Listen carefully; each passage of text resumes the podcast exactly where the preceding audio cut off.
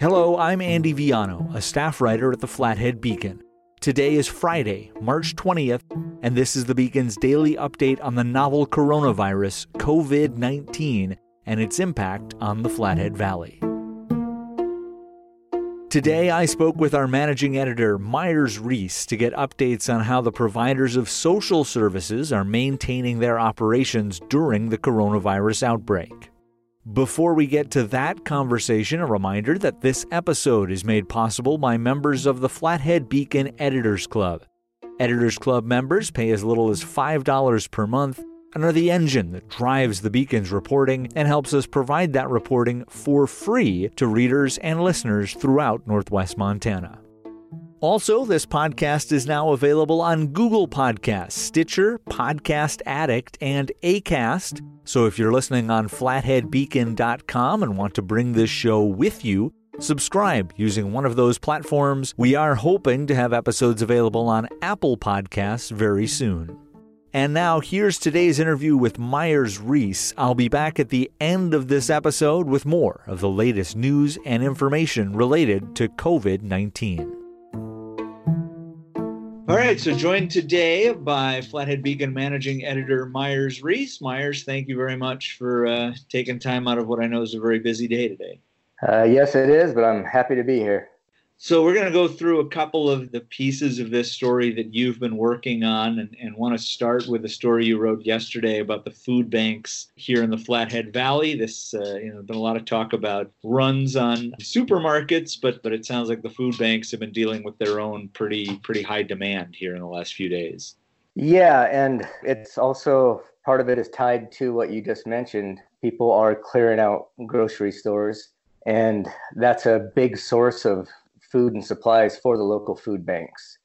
So they sort of have a, a dual supply and demand issue um, going on right now. They have more people who are coming to the food bank because they perhaps lost their job or temporarily not um, receiving income and just needing some uh, emergency food. So you're seeing the demand increase there, and uh, there there's just less food available. The food banks are barely getting any from grocery stores. They still have their other uh, you know, wholesale sources and things of that nature, but grocery stores account for about 50% of the food they get. And it's essentially just not not coming right now because grocery stores don't really have food to donate. And to give you a, a, an idea of the increased demand, Jesse Lee from North Valley Food Bank said on they've never had more than 40 families come in on a Wednesday. And this Wednesday, they had 125, and we're expecting 200 on Thursday, which is an, an influx. It's, it's almost almost hard to believe. Like with everything else, it seems in this story, things are changing all the time. Can you update our, our listeners on what what has been happening today? I guess as we speak here at two o'clock Friday afternoon, uh, what the latest is on how the food bank is is catching up, trying to catch up? Yeah, so Attorney General Tim Fox held a conference call this morning with the Montana Food Bank Network CEO and the Helena Food Bank Executive Director. And they they echoed a lot of the points that the local food bank directors had.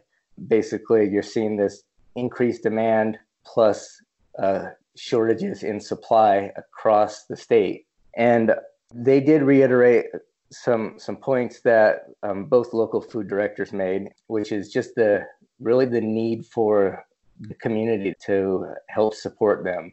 And I know Jamie Quinn from the Flathead Food Bank and Jesse from North Valley, they, while of course food donations are always welcome, they did emphasize that right now financial donations are, are most important and just the most effective way of supporting them. Um, you know, if you if you look at through their wholesale channels and relationships, uh, Jamie from the Flathead Food Bank said they can they can purchase at, at a purchasing power that basically pencils out to 60 cents per meal, which is quite a bit more bang for the buck than you know people are going to get from going to the retail and then donating that food. So, uh, financial donations, wherever you are, look up your local food bank and give them a call to ask what their specific needs are. And then, as far as some of the developments that have happened recently, I do know Jamie from Flathead Food Bank was planning to make a run to Missoula today to get loads of food through the Emergency Food Assistance Program. And then also just this afternoon on their Facebook page, they thanked Sportsman Ski Haus for donating 695 pounds of freeze dried food. So there's already uh, people, communities just stepping up. So hopefully they won't get to a point where they actually run out of food. We're seeing the community stepping up and filling in some of those voids. That's great. I know you've also been talking to uh, folks in, in who are helping out the homeless community here locally. What have you heard from from them?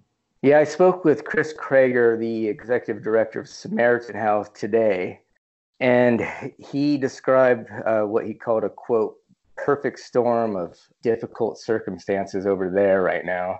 Um, like the food banks, they've seen an influx in, in demand, requests for shelter, but at the same time, they've seen their donations go down and uh, volunteers go down.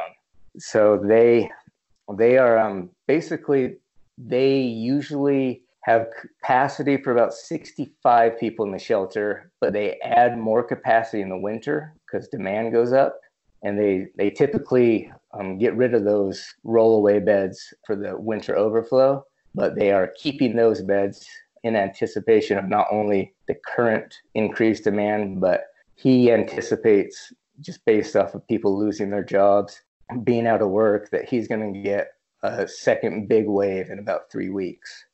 I wonder if you can expand a little on that and, and, maybe even as it relates to the food bank or other social services that, that are out there and there is, I think, an anticipation among most people watching this story that that this is just the beginning and not close to the end. What sort of long-term contingencies are, are being set up by places beyond Samaritan House, other other places that are that are serving people in need for not just this week, but you know, weeks and, and maybe even months down the road? Well, honestly, I think everybody is kind of in the same boat of just trying to figure this out, you know, on on the fly. As uh, Jamie from the Flat Food Bank told me, she said, "quote This is unprecedented. There's nothing in modern history to use as a guideline." So social services, just like everybody else, they're they're figuring it out as everything unfolds. But the state also has it has options for helping people and has altered some some rules as well to, to provide additional assistance for folks. So, for one, the Department of Public Health and Human Services has a public assistance helpline set up, and that's 1 888 706 1535. And that's for things like SNAP and TANF and healthcare coverage. And then uh, Governor Bullock last week also announced emergency rules to make unemployment benefits accessible to workers laid off uh, due to COVID 19. And he waived the typical one week waiting period for receiving benefits. So he basically tweaked those rules just to try to accommodate folks who've either been laid off or maybe they're quarantined or they're having to stay home, like many people are with their kids, which is causing them to not be able to show up at work. So people who think they might be eligible for that, they can apply online at montanaworks.gov or by calling the Unemployment Insurance Division, which is 444 2545.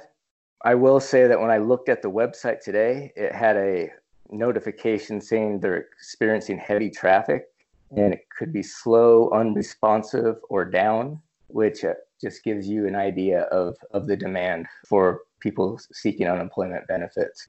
Myers, thank you very much for uh, for the time and, and for all your reporting on, on these subjects. Yeah, thank you. And I guess one thing I would add from my interview with Jamie Quinn at the Flathead Food Bank, and one thing that really struck me is is she she wanted to not make it all in her words doom and gloom, and she brought up all these different examples of the community really stepping up in creative ways to you know help their neighbors and i i just kind of thought it's important to to hear reminders like that that we still have You know, we have great people working selflessly on behalf of their community and neighbors. And just to have that reminder, the endurance of human compassion in a in a pretty rough time right now. So I, I thought that was important to to keep in mind. I'm glad she she brought that up. Absolutely. All right. Well, thanks again, Myers. Really appreciate it. All right. Thank you, Andy.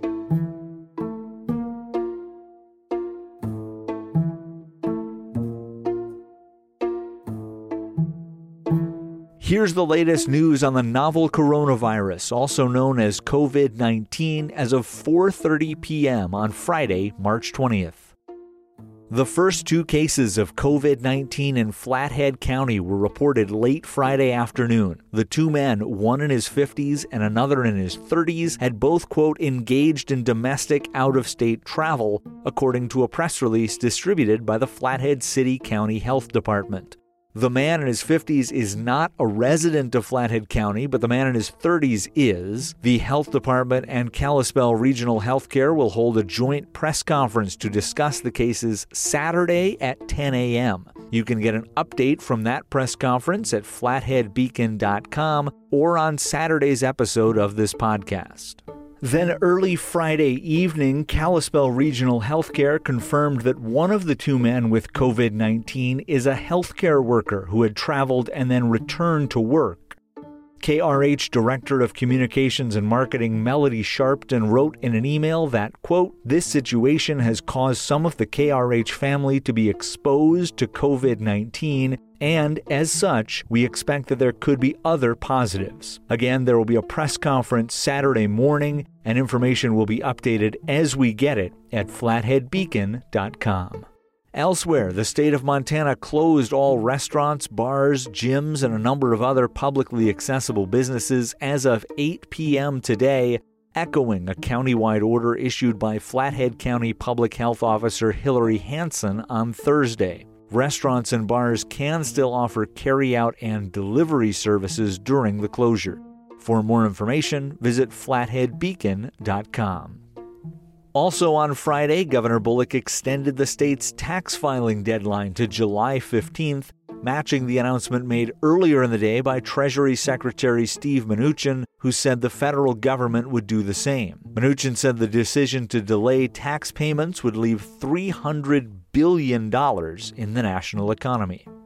And finally, we offered to answer listener questions during this podcast, and we received one earlier this week from listener Kevin, who asked about the ways the food supply chain has been impacted by the recent run on goods at local grocery stores. Well, I spoke with Randy McIntyre, a vice president at Super One Foods, earlier today, who said there's no reason to believe grocery stores won't be able to keep up with the increased demand, and added that the run on goods that overwhelmed some stores last weekend has actually stabilized in the last few days. McIntyre compared the four day run earlier this week to a busy Thanksgiving or 4th of July, albeit one the stores were not anticipating, calling it a brief, quote, shock to the supply chain.